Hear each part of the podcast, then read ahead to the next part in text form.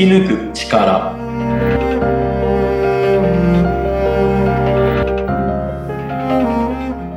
こんにちは、川口天満です。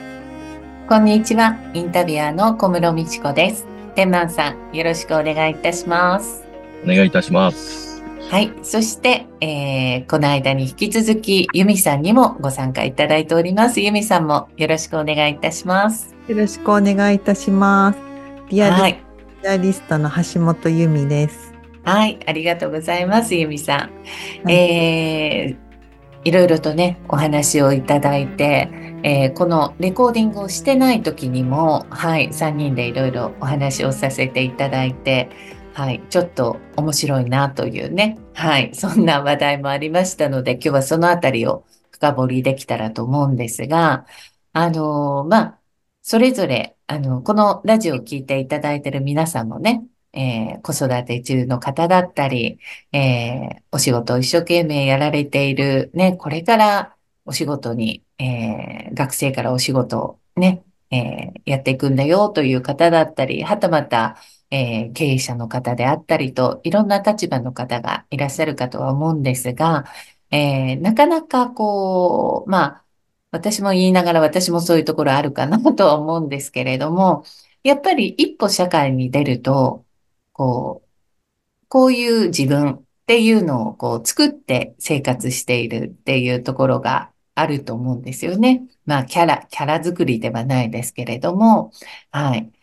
それで、苦しくなってしまう方なんかもね、今の世の中はちょっと多いのかななんて思うんですが、そういう鎧をやっぱり脱ぐときも必要だよなんていうお話がね、さっき3人の中であったんですけれども、そのあたりをちょっとね、今日は詳しく教えてもらいたいなと思うんですけど、はい、天満さん、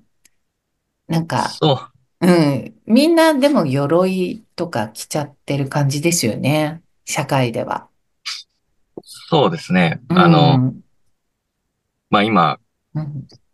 なんて言えばいいんですかね。この、いろいろ発達して、携帯とかパソコンとかもあって、個の世界といいますか、もともとはそういうものもなく、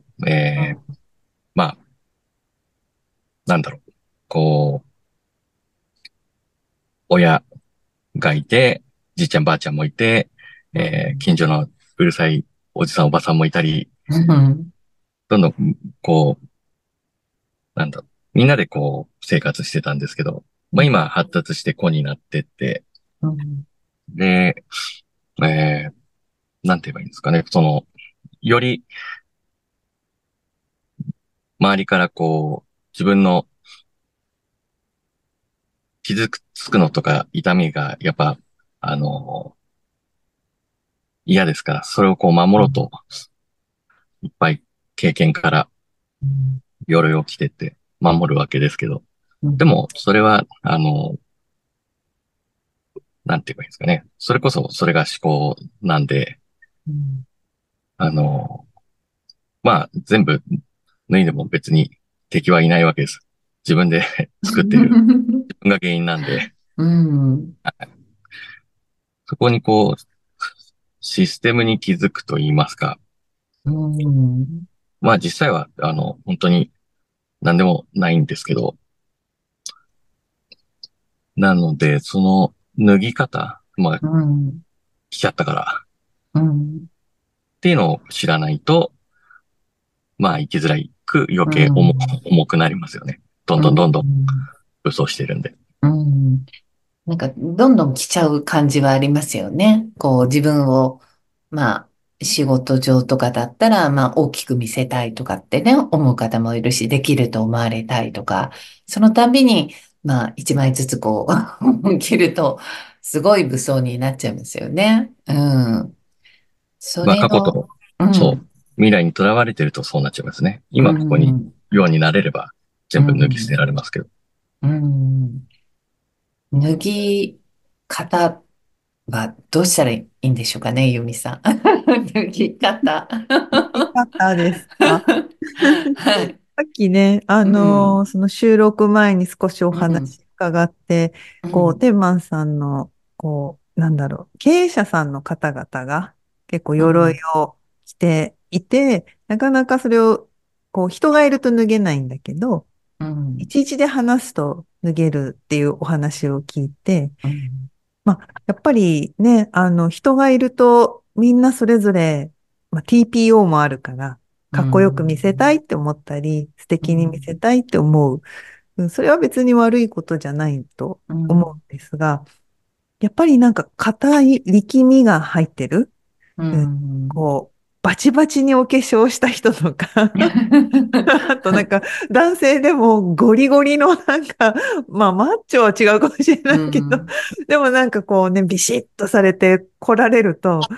緊張しちゃいますよね。そういう方。わかります。緊張。要するに。威圧感を感じるというかね。もう完璧という。その完璧清らかさとは違くて、精密に組まれたものに触れて、ドミノみたいに壊しちゃったらどうしようみたいな、圧あるじゃないですか。物言わぬ圧が。で、私はそれがあると、結構人とコミュニケーション取るときって、逆作用が起きる方が多いんじゃないかなという感想があって、脱ぎ方っていうので、さっき経営者さんのお話を聞いたときに、私も経営者さんとか、あとリーダーの方とよくお話しすることがあるので、やっぱそこで話が出てくるのが、弱い自分を見せられない。そういうふうには言わないんですよ。言わないんだけど、言ってる話の根源はそこなんだなっていう。自分の弱さを見せられない。で、それは恐れがあって、誰しもね、健全なんだけれども、逆にそういう、もし経営者であれば、逆にその力を、弱みを見せるっていう力の方に使うと、もっと社員が安心できる。完璧な社長が、完璧をずっと求められる感じとか、そういう圧が、例えばスタッフだったら、やっぱり感じ取っちゃうんですよね。でもそこでちょっと、優しい言葉はいらないけど、こういう失敗したんだよとか、ちょっとね、おちゃらけてくれたりとか、ちょっと笑ってくれたりとか、怖かった方だった。それだけで、一緒にいる人はふって緩む。ピンって張ってたのがふって緩む。全部を脱ぎ捨てなくても、まずは、ちょっと自分の弱いところっていうのを、ちら見せするぐらい、一つの、ベビーステップとしてやるいいのかなっていうふうには思います。でも大事ですよね。それってとっても。なかなかできない人多いですよね。やっぱり。そうですね。でもやっぱりそれができるようになってくると、その本人も楽だし、出された、例えば経営者であれば、社員さんとか、そういう方々も、また社長の見方が変わってくると、全体的な雰囲気って変わってきますよね。そうですね。今お話ししたのはどちらかというと、思考での、お話だと思うんですよね。スキルというか技術というか、モテたいためにこうしましょう、美的な、そういう話だと思うんですよ。だけど、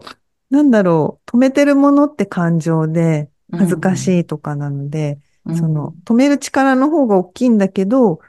もし経営者であれば、メリットっていうのを、やっぱり頭っていうか思考で考えて、社員がうまく回るんだったら、チラ見せもいいかなっていう、そのバランスなんか本来は心からそれが開いてオープンになって、行くことが理想的なんです。なんか最初はそのメリットっていうのを探す視点っていうのもいいんじゃないかな。それを自分がそのへりくだるわけではなく、今の自分が弱いわけでもなく、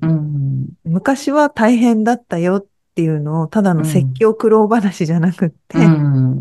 こんなしくじりあったさあっていう、なんかそれをこうオープンにするだけでも、やっぱり、まあちょっと話戻っちゃったんで、同じ話繰り返しちゃったんですけど、その、心からできるようになりたいってなってたらいつまでもできないので、なんかこう、メリットを探して、まずやる方にアイデアを持ってくっていうのが、まあ、現実的にいいんじゃないかなと。ちょっとその手法の形の方から入ってみて、で気持ちに気づくっていう形もありということですよね。あ、それはなんかこう、ちょっと本当に楽な脱ぎ方の一つですよね。そうですね。男性だとその方がしっくりされるかなと思いました。確かに、そうですね。なんか天満さんのこう脱ぎ方、作法ありますか？僕ですか？そうですね。でも、経営者やっぱ、そういった、つながってる時っていうのはやっぱ鋭いんで、僕は結構山に連れてくと、修験道で先に何言うともなく、ある程度厳しいんですけど、少し、まあ、30代、40代の社長で、鼻柱が強いと、結構、ハードなんで、こう、まあ、そのファシリテートはしていくんですけど、まあ、ある程度勝手に気づいてくれるというか、そこは、そういう場に僕はファースト、経営者の場合は連れていくとやりやすいですね。そこで気づいて、そういう、勝手に泣き出すんで、そうした時に、素直にくれるんで。それは、環境とか、状況とかが、やっぱりこう、寄り添いになっていくんですかね。そういう状態の時に、みたいな。ありますね。まあ、そうすると、本当は、みたいな。いろんな、まあ、感謝の人もいれば、ここを捨てたいとか、断捨離したいとか、まあ、人物金、いろいろですけど、それが、やっぱ、繋がらせると、手にそれぞれ、やっぱ、直感が鋭い人たちは。で、行くともっと、こういう風にできるよ、みたいなのをそこで素直に聞いてくれるとやりやすいですね。やっぱしょっぱなで、まあまあ自分で来てはくれてても、めちゃくちゃ武装してる状態だと、まあものすごい抵抗なんで、穴が合うって。それぐらいこう、なんて言うんでしょう、非日常的なとか、そういう環境にポンと行ったりしないと、やっぱりこう、脱げないっていう部分。なんですよね、きっと。そうですね。その割には、そういうのには、来たがるんで。求めてるんでしょうね。心の奥でも知ってるんで。気持ちはあるけど、その方法がっていうところなんですかね。ちょっと、一昨年は、修験道で経営者も連れていくっていうのをよくやってて。まあ、大人数だとちょっと見れないんで、まあ、最高1人ぐらいなんですけど、それでも、結構何十人も行きたいっていうので、ずっと僕が半年間ぐらい、もうずっと山に行きっぱなしになっちゃって、すごい。これは、叶わんと思って、まあ、先達制度じゃないですけど、少し覚えてできる人たちを作ったりとか、今年は、まあ、去年は少し、狭めたりとかして、いろんなことを試してますね。でも、一度こう、なんて言うんでしょうかね、その脱ぐ手法じゃないですけど、とらわれているものとか、そういうのが少し自分で見えてくると、やっぱりそこからだいぶあの、変わってきますかね、人って。うそうん。ですね。そこで実践すれば間違いうなく変わる。ん。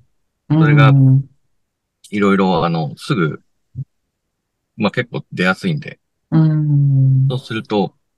そういったフィードバックも、うこういうことありん。ましたっていうところから、うん。うんその都度、次のステップに行ったりとかしうやすいですけど。ん。まあ、う実践しないんでん。すけど。うんやっぱりね、非日常の中にいると同じ思考うが動くかん。ら、非日常の中、しかもそういう大変な う自ん。然のうん中、に行かれると、脳の周波数じゃない、脳のヘルツ化うが変んわっていくんですよね。う